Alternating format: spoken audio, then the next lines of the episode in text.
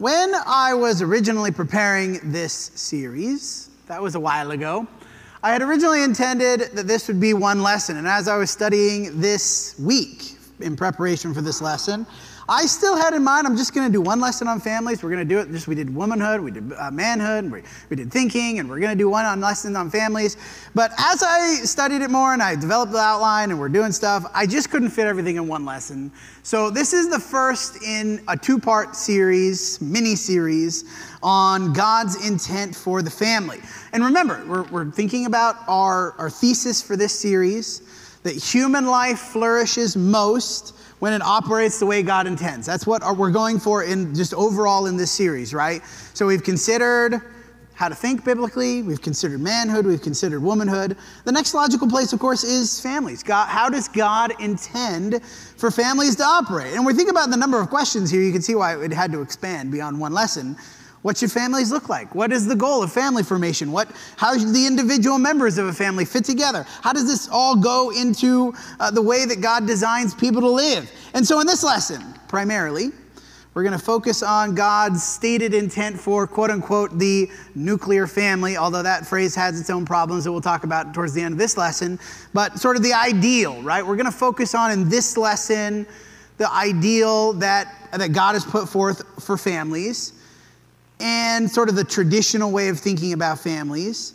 And then next week, so you don't think that I've forgotten you, next week we're going to talk about families that already don't fit that mold for one reason or another. There's some reasons of choice that families don't fit this mold, some are just matters of circumstance, some have to do with ways we used to live before we became Christians. There's a whole host of things about that. But we're going to talk about those things next week. I just want I want to be very clear about that. Today, we're going to talk about God's stated ideal for individual operation within the family.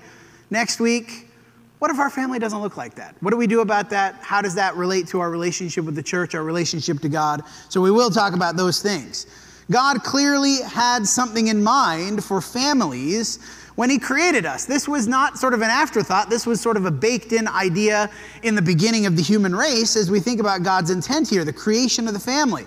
Genesis 1:28, God blessed them. This is of course Adam and Eve, right? And said to them, "Be fruitful and multiply. Have a bunch of kids, fill the earth, subdue it. Have dominion over the fish of the sea, the birds of the heavens and over every living thing that moves on the earth." And you know, Genesis 1 is the broad overview of creation. Genesis 2 zooms way in. Genesis 2 zooms in on the creation of man and woman more specifically. And at the end of that, Genesis 2:24, therefore a man shall leave his father and mother, hold fast to his wife, and they shall become one flesh. And the man and his wife were both naked and were not ashamed. The intended function of family formation, this intent at the very beginning of time, right? This is before sin has entered the world, before there's any imperfection or impurity. This is part of the baked in design of, of human operation.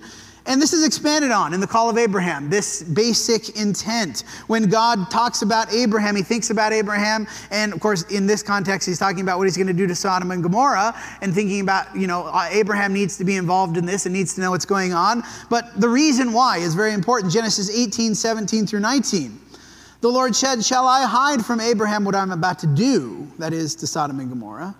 Seeing that Abraham shall surely become a great nation, all the nations of the earth shall be blessed in him. For I have chosen him in part, this is not the only reason, but I have chosen him that he may command his children and his household after him to keep the way of the Lord, by doing righteousness and justice, so that the Lord may bring to Abraham what he has promised him. Uh, this idea that one of the reasons Abraham was chosen, and you can think about this more in the broad sense of the context of the Christian uh, message throughout the Old Testament. You see it already, right? In him, all the nations of the earth shall be blessed. That's through Christ, right? That's going to be through the sacrifice of Jesus. Lee talked a lot about that this morning. But the reason he called Abraham, Abraham was going to be faithful to convey that to his children, to command their children, all the way down, leading to the nation of Israel eventually, and then leading to the arrival of Christ. The purpose of family in the beginning be fruitful and multiply, fill the earth. For this reason, a man and woman, sh- uh, well, woman shall leave her father and mother be joined to her husband, right? This idea of the one flesh. Why? What was the point of that? Was so that people can learn about God in perpetuity. Right? Deuteronomy 4 9, one of the verses that we read this morning. Only take care, keep your soul diligently, lest you forget the things your eyes have seen, and lest they depart from your heart all the days of your life. And not just about departing from your heart, but what? Make them known to your children and to your children's children Proverbs 8, uh, 1 8 through 9. Hear, my son, your father's instruction, and forsake not your mother's teaching, for they are graceful garland for your head and pendants for your neck. We can think about it in the New Testament, the same idea in the New Testament, right? Ephesians 6 1 through 4. Children, obey your parents in the Lord, for this is right. Honor your father and mother. This is the first commandment with a promise, that it may go well with you and you may live long in the land. Fathers, do not provoke your children to anger, but bring them up in the discipline and instruction of the Lord. The unique thing about the family is the future facing purpose. Now, individuals, we can be holy, right? We can do righteous things. We can be righteous. We can be the kind of people that God wants. The point of the family is to direct that holiness into the future so that it doesn't end with us, so that it doesn't die with us. That God is being glorified in our lives. Yes, hooray for us. We want to do that. Biblical thinking, biblical manhood, womanhood. We're going to talk about uh, biblical work. We're going to talk about lifestyles. Several things we're going to talk about in the series. The unique perspective of the family is the perpetuation of that holiness. To continue that holiness into the future, into future generations. Now, again, I want to reiterate, we're going to talk about how you fit into that goal, how you fit into that function if your family is not in the sort of traditional mold or the, the mold that the Bible talks about in a lot of these passages. We'll talk about how you fit into that, but rest assured you have a play, part to play in that. This, of course, begins with the marriage relationship, which Jesus solidified, right? We, we see that in Genesis, and there's teaching about it in the Old Testament. Jesus solidifies this, expands on this in his own teaching in Matthew 19. Uh, we're going to read the first part of this this week, Matthew 19, 3 through 9. Next week, we're going to expand on the next few verses in Matthew 19 because there's some interesting things that Jesus says about those who don't fit into this next week. Matthew 19, verse 3. The Pharisees came up to him and tested him by asking, Is it lawful to for divorce one's wife for any cause? He answered, Have you not read? You kind of see, I don't know. I really wish I knew how Jesus was saying this you know, sort of scholarly, academic, oh, have you not read? Or is it more like passive aggressive, are you dumb? Have you not read this? Have you not read that he who created them from the beginning made them male and female and said, Therefore a man shall leave his father and mother and hold fast to his wife, and the two become one flesh? So they are no longer two, but one flesh. What therefore God has joined together, let not man separate. And they said to him, why did Moses command one to give a certificate of divorce and to send her away? And he said to them, This is the real kicker here, because your hardness of heart, because you weren't good enough, because you were unwilling to hear it, because you were unwilling to do it. Moses gave that to you. But from the beginning, it was not so. There was an intent, a purpose here. And so I say to you, whoever divorces his wife except for sexual immorality and marries another commits adultery. We're not going to go deep into that right now, but the idea here that Jesus is driving at what? There is a purpose to this. There is a purpose for the family formation, and the idea, of course, that this begins with the marriage relationship. Biblical families, the ideal that God presents in Scripture, is founded on this relationship between the mother and the father, the man and the wife. That they have joined together, they have become one flesh, and this is the way that God intended it to be. And so we think about this in other verses 1 Corinthians 7 1 and 2.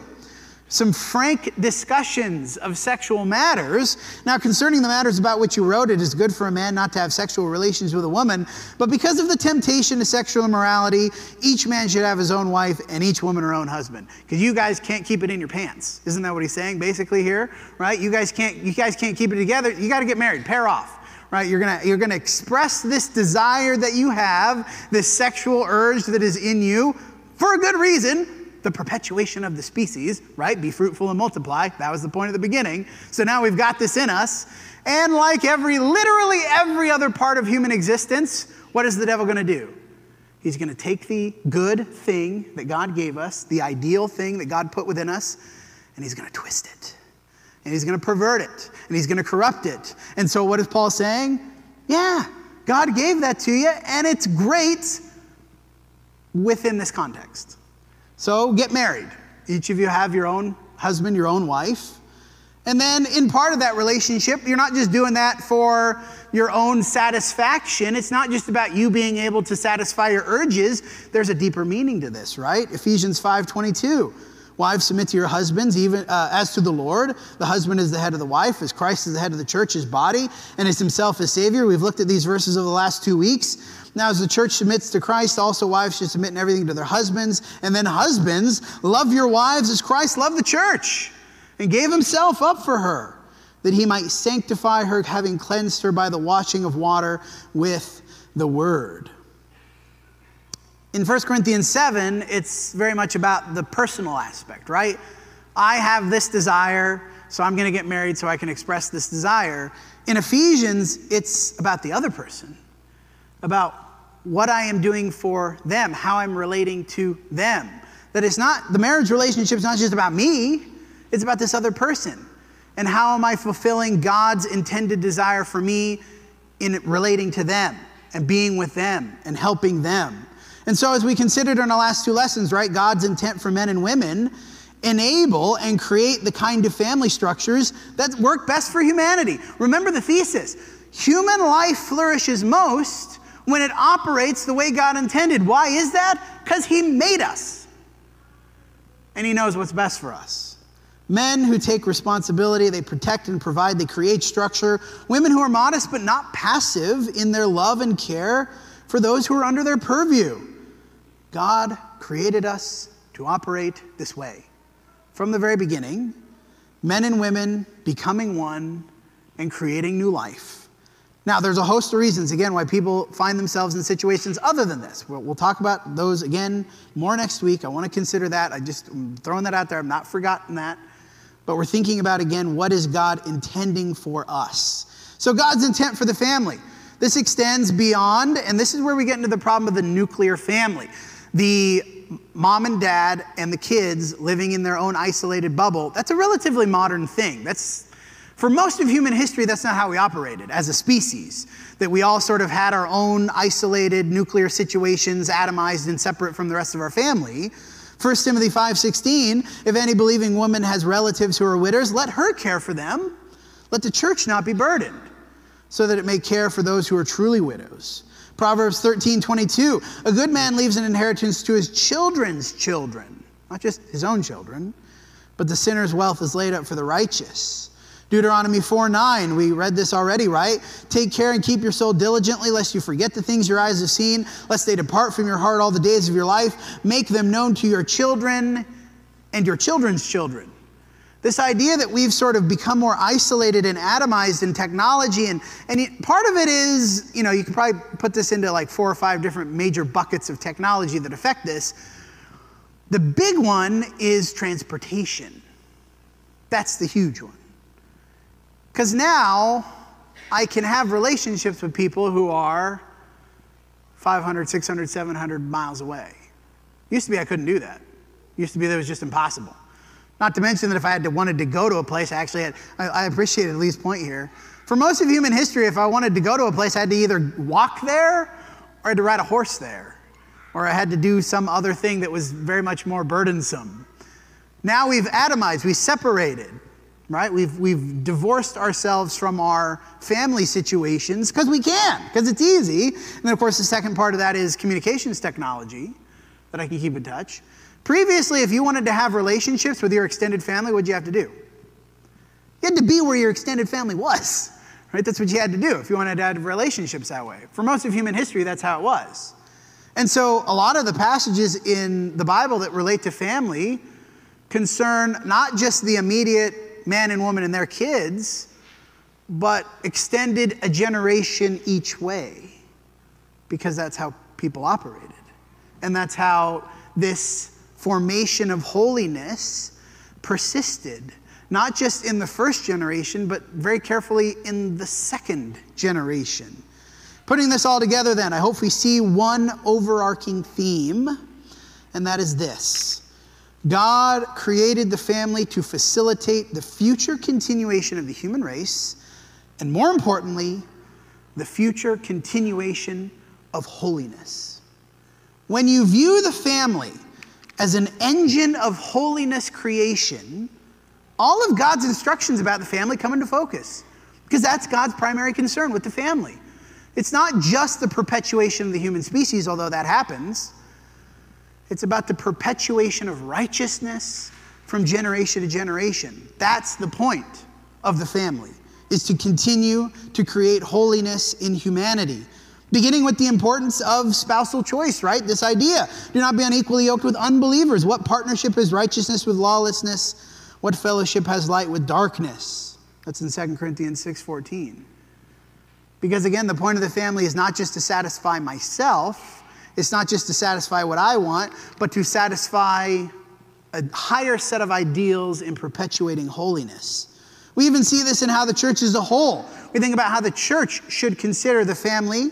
Hebrews 13, 4. Let marriage held be honor among all. And let the marriage bed be undefiled. For God will judge the sexually immoral and adulterous.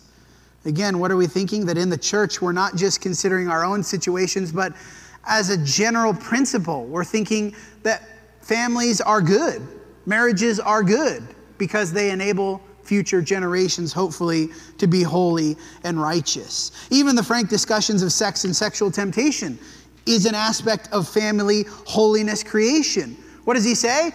You can't keep it in, under control. So, yeah, get married so that you can express that desire in a holy way. That the husband and wife are allowing one another to express that desire in holiness. So, let the marriage held be honor among all. Let the marriage bed be undefiled. That we are forming families so that not only can we perpetuate holiness in the next generation, but so that we can help each other be holy now. So that the husband and the wife they're helping one another be holy. So that the children and the parents, they're helping one another be holy. So, as we consider God's intended function for the family, the question is simple Does your family operate in a way that each member is brought closer to God? That's a very simple question. Complicated to answer, though, right? As we think about the relationships in the family, the various relationships in the family, between the husband and the wife, wives submit to your husbands, husbands love your wives, some difficulty in those commands there. The point of that is what? That the husband and the wife will help each other be holy. That's the point. That we're going to help one another be righteous, be what God wants us to be.